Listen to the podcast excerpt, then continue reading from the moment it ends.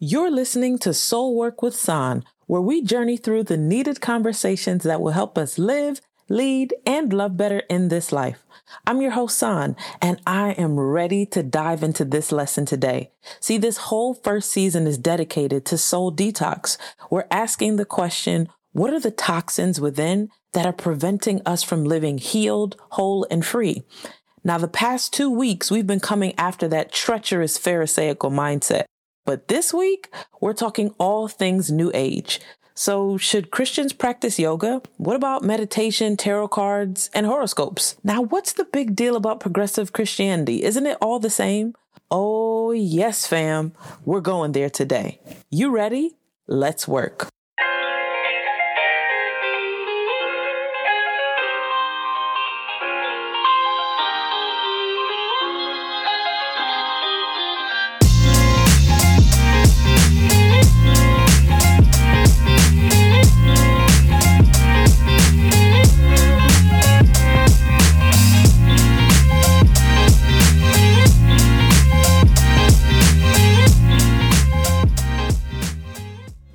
Missed last week's episode, please be sure to head back and check it out. It's really going to help those of us who have struggled with being a Pharisee. Now, as a recovering Pharisee myself, I had to make the strong strides to turn away from being so self righteous and into true sanctification, which is becoming more like Jesus. I won't even lie. Every once in a while, that stinking thinking will still rear its ugly head. And I have to remind myself that I'm not the standard, nor am I the one who makes the call. I don't get to determine someone else's walk. And you know what? This water sure is tasty and I should just stick with it and keep minding my business. so talking about trifling ways of Pharisaical thinking will always be a passion of mine because of the damage it has done to so, so many people. But it's not the only thing that threatens to taint our spiritual health. So today, I want us to take the time to talk about the dangers of the New Age movement and how some of its teachings have stealthily crept its way into churchy rhetoric that comes flying across our pulpits or our pews. Now, how did we get here? But most importantly, what are we going to do about it? Now, before we get into the details, it's so important to note the sweetness of deception. Yeah, I said that right. The sweetness of deception. See, Proverbs explains to us that stolen waters are sweet and bread eaten in secrecy is pleasant. This simply means that it's not only easy, but it's expected of my flesh to cultivate a mysterious, romantic, and sentimental component to the things that I like, but those things may not like me back. It's immensely enticing when we're doing something we know better than doing. And many of us are willing to not only overlook the offense, but we'll downright defend it, especially if it brings us pleasure. See, carnality is charming. It whispers sweet nothings into our soul, promising us a good time, but leaving us just a little more empty than how it found us, only to set an appointment in our minds, also known as temptation, to do it again. And we enjoy this dance of delusion with ourselves, but we're not opposed to finding partners who will join in step or even teach us a thing or two. So we do what Paul told Timothy about, and we heap unto ourselves teachers who will tell us what we want to hear. Now, Jesus did not mince his words when he referred to these false teachers as wolves in sheep's clothing. This duplicity means they're not going to be hideous or monstrous and aggressive adversaries. On the contrary, it's sheep's clothing. It's soft, it's cuddly and comfy. See, the false teachings and doctrines, the enemies of your faith, they're going to come dressed as friends, tempting us with folly that sounds fantastic. What will we do then? Now, there's so much out there in the world. There's so many practices that promise peace, protection, and prosperity. The most common world religions promise the same, and so do followers or teachers of New Age thought.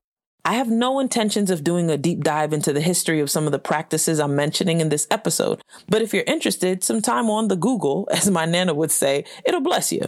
But what I do want to explore is this. Is there a place in the life of the believer for new age spirituality and practice? Now, my answer, I don't think that's the right question. Now, hear me out. Let me, let me explain myself. Countless blogs, articles, videos, and other mediums address these topics at length. If we research the history of yoga, we'll find its roots are in Eastern mysticism. And the same can be said of things like sound bowls and horoscopes and even the ever popular practice of mindfulness. See, we're bombarded with influencers who've decided to manifest their best life now. And can, can we pause for a sec? I just, I gotta take this. Why are we attempting to live our best life now if we as believers know that heaven and the eternal most best life, if I can say it that way, is our home. Wouldn't that very attempt of achieving this life on earth put me at odds with God's plan for my life? Cause I'm fighting for something he's already promised me to have, just not yet. Okay, just something to think about. Let me get, let me get back to it all of this, the messages that we're bombarded with, the manifesting of this uh, goal and pushing to achieve and the divine oneness within, it can all look terribly confusing.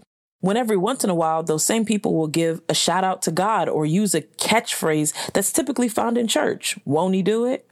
Stuff like that. So what's a believer to do? How is a new convert or babe in Christ to know what and who to trust when everyone is so committed to their truth. I cannot stress enough the need for biblical literacy in the life of the believer. It's literally like milk to a newborn. You won't be able to survive without it. Now, this does not mean that we've got to join a seminary or become a theologian, but it does mean that reading the Bible is non negotiable. And it's also not the pastor's job to read it for us.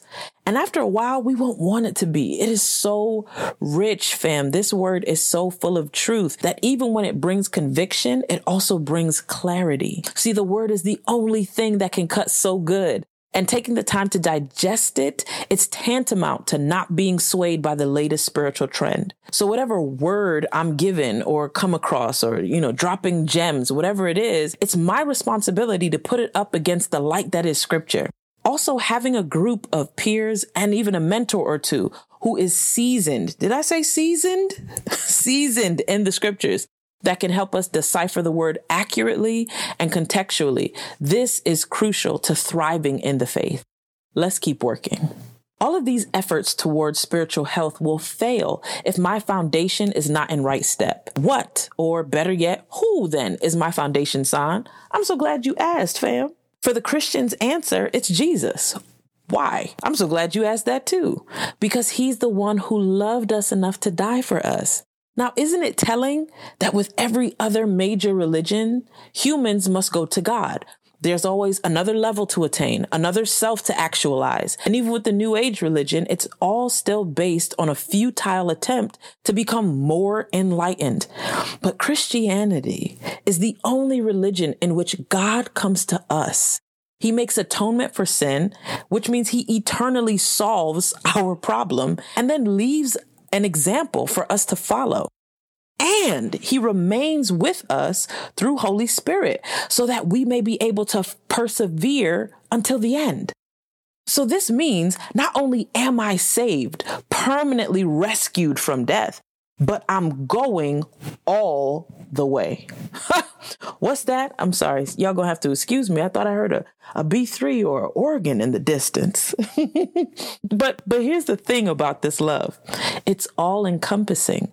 It's complete and it stands firm on its own, needing nothing more. See, the process of salvation looks like me believing in Jesus as Savior and Lord of my life, and then living according to what He said, which explicitly means doing what He did.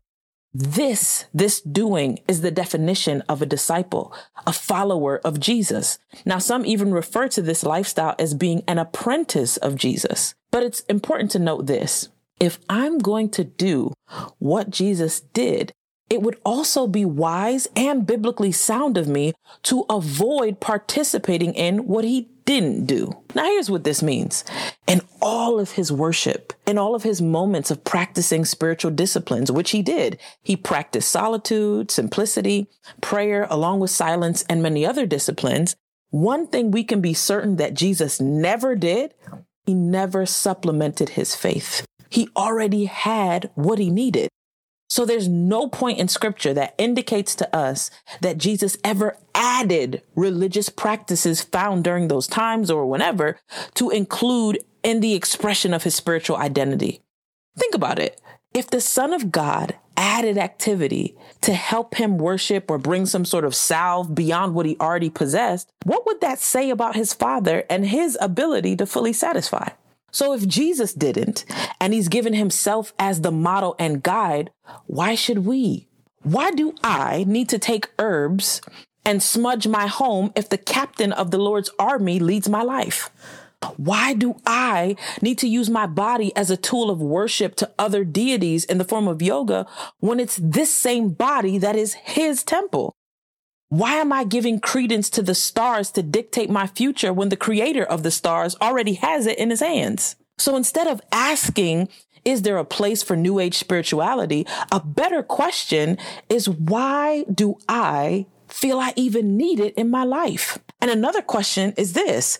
Is it wise to practice anything that doesn't align with the God I say I love? If I believe in this gospel to the utmost, why would I want to add to an already complete faith? Sure, this life in Christ provides me freedom to do, but why would I use it to bind myself in darkness?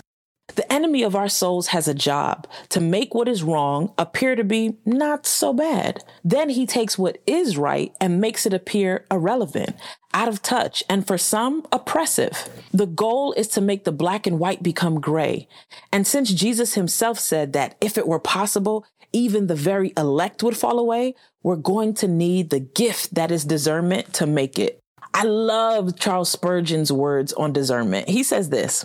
Discernment is not knowing the difference between right and wrong. It is knowing the difference between right and almost right. Now, see, it's the almost right that's got us tripped up, fam, because it sounds so dope and it kind of makes sense. And best of all, almost right feels so, so good. Most critically, it feeds the part of our flesh that's been passed down to us from the days of Adam. You know, the part that says, it's not that bad. I can handle that outcome. And I don't really think he said that. But think about it.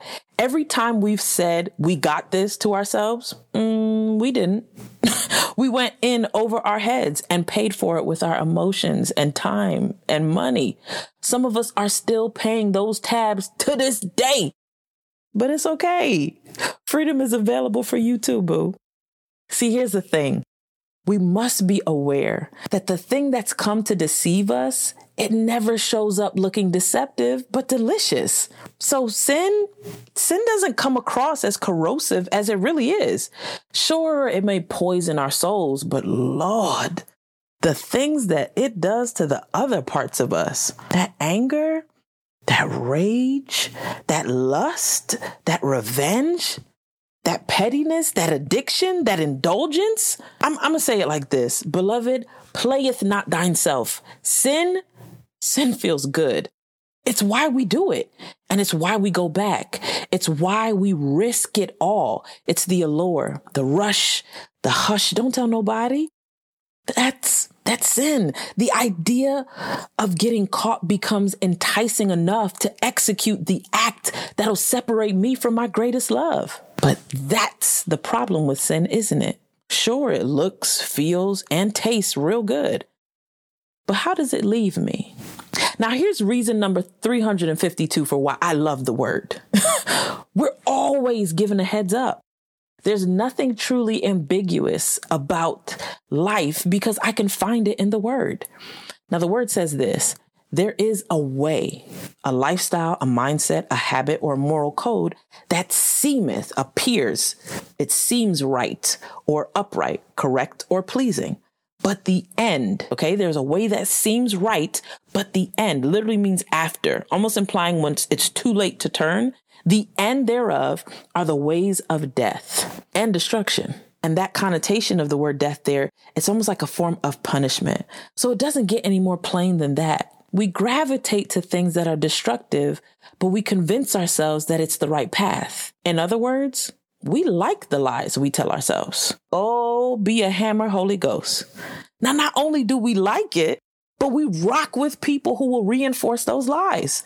We've become a people that prefer cuddly blasphemy over convicting truth. But if we're in detox and we want to live, like, I mean, really live, not just buy time until this is all over, but really live, we've got to give up the lies we like. What are the lies? What are some of the lies we tell ourselves?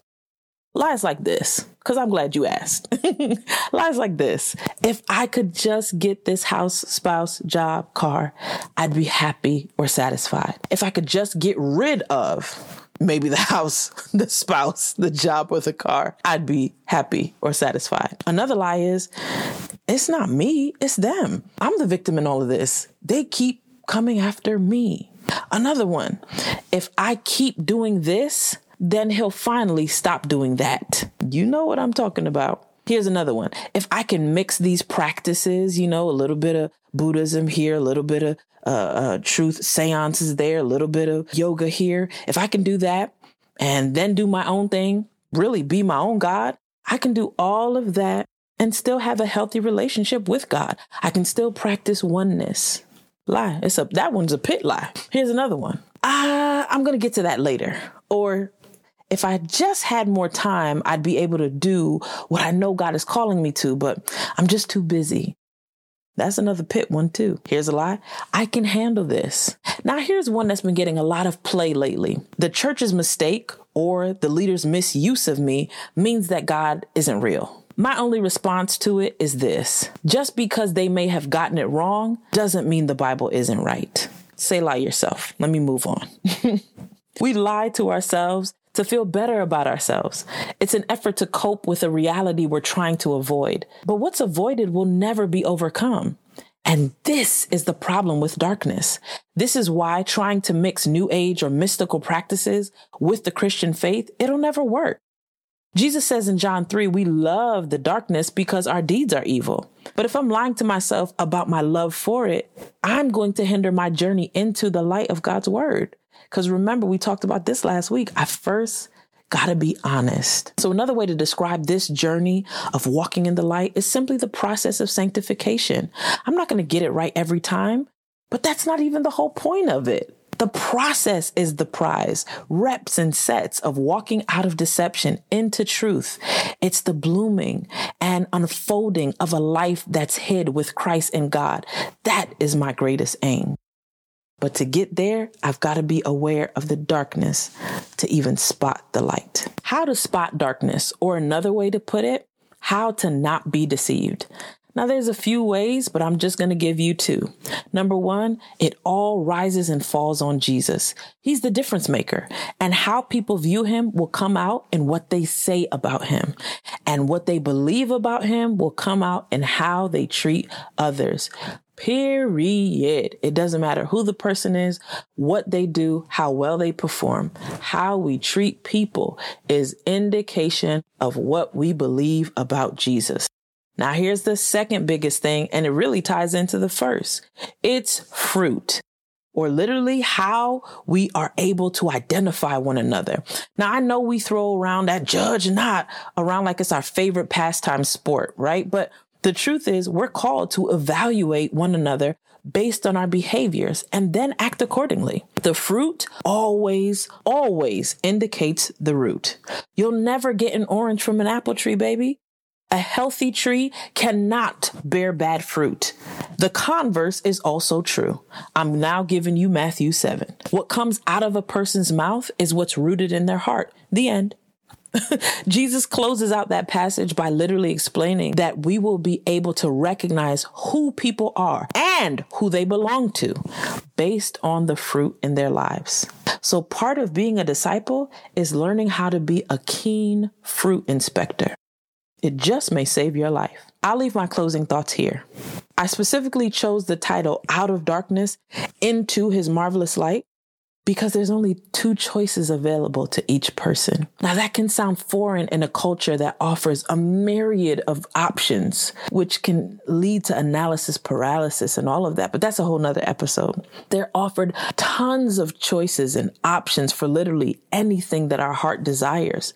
But in the context of the eternal, there is no third option. There's no possibility for an all of the above. It's good or evil, right or wrong, heaven or hell, light or darkness. And it all boils down to that. It's bigger than what we may feel. It must extend to what we believe, to what we know to be true. And this is why the postmodern view of even having various truths, it's an attack on the truth that is Jesus and the word of God. He is the word of God. Now, sure, we all have perspectives and opinions and they're worth sharing and examining. They really are. But to label everyone's experience as a truth attempts to undermine Jesus, who refers to himself as the truth. Again, deception isn't loud and looming. It's love and light being sent as an energy through some sort of digital salutation. See, it's the little things, the little details, the small one degree shift in the sails that will take us on an entirely different path. One that for a time will feel right, so we make it seem good, but it may lead to our own demise. And during this time when everything is changing and economies are collapsing, people are hurting, people are dying. They're filled with anxiety and falling into the fallacy that there's another savior who can come and rescue us from this. There's a politician, there's a political party there's an economy plan. There's a policy that's going to help rescue us from this. Dearest disciple, fellow soldier, fight on. Know the truth. When you don't know what to do, do what you know. God is faithful. He is upright. He's rich in mercy and he never fails. He is just. He is your shield and he's coming back. Cling to the truth. Leave the little gods who keep failing you. They keep failing you. Those lies are not worth your soul. So, in my parting comments, I'll leave you with these lyrics from a favorite hymn of mine Walk in the light, beautiful light. Come where the dewdrops of mercy shine bright. Shine all around us by day and by night. Jesus, the light of the world.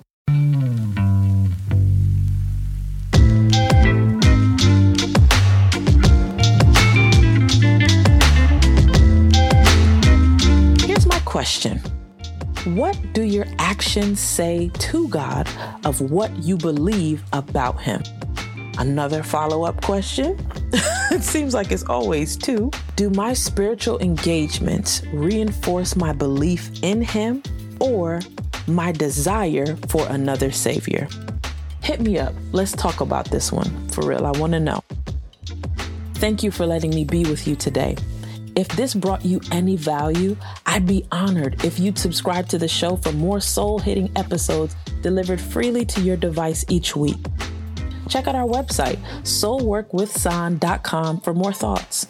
We're on Facebook and Instagram at soulworkwithsahn. I'd love to hear from you, for real. So email me at hello at soulworkwithsahn.com. That's hello at soulworkwith.S-A-H-N.com. Now remember, fam, you're only going to hear one of two statements on that fateful day. Well done or depart from me. Let's live accordingly. Love you. Talk soon.